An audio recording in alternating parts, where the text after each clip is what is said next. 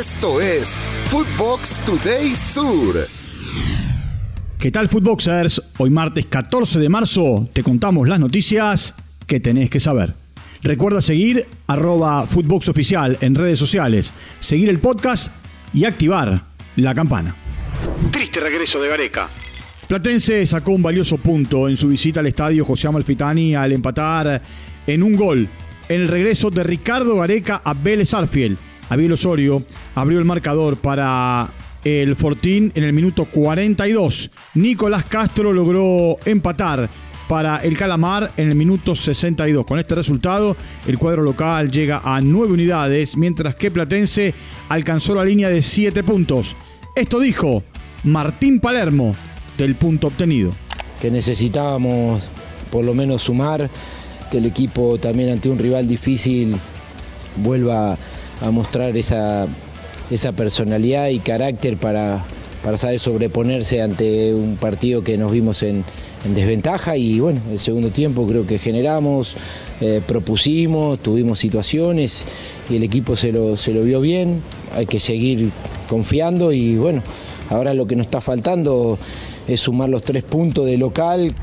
Colón sigue sin ganar. El negro logró su cuarto empate en lo que va de la Liga Profesional de Fútbol en la Argentina al eh, terminar 1 a 1 con Newell's. Joaquín Ibáñez abrió el marcador para el Zabalero en el minuto 16 y el paraguayo José Recalde puso el empate para el equipo que dirige Gabriel Heinze.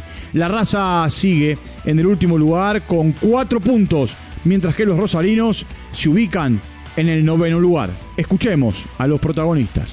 Nosotros no tenemos problema que reempase, no me gusta un equipo que no, que no transmita nada, no, no me gusta. Me entender fueron dos escapadas de, de muy aislada, muy poquito para ganar, muy poco.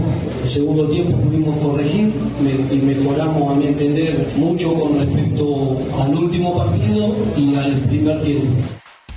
Reapareció De Paul con el Atlético.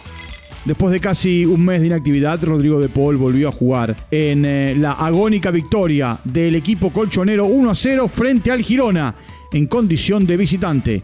El tanto fue en el minuto 91 por intermedio de Álvaro Morata. Con este resultado, el equipo que dirige Diego Simeone se instaló en la tercera posición de la Liga Española. Escuchemos al Cholo postpartido. Para correr el partido, para trabarlo, para empujar eh, Saúl acompañó, lo mismo que Axel, y bueno, llegó el final del partido donde cualquier detalle te toca ganar o perder. Esta vez el detalle vino para el lado nuestro.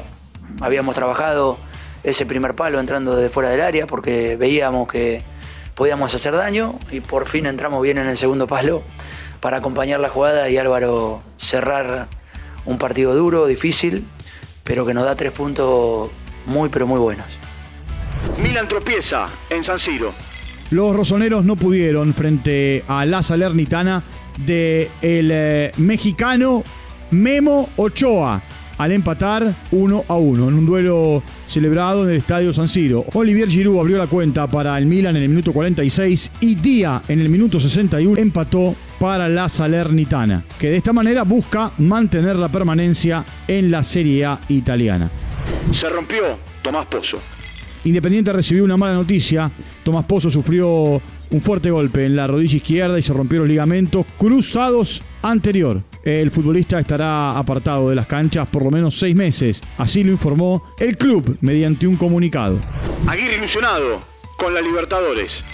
El uruguayo Diego Aguirre fue presentado oficialmente como nuevo director técnico de Olimpia de Paraguay y aprovechó para brindar sus primeras declaraciones en conferencia de prensa. Esto dijo. De, los equipos brasileños sobre todo hace que, que sea una competencia donde ellos sean los favoritos lógicos, pero después hay que jugar los partidos y es imposible que no me quiten la ilusión de, que se pueda ganar y que y todo puede pasar.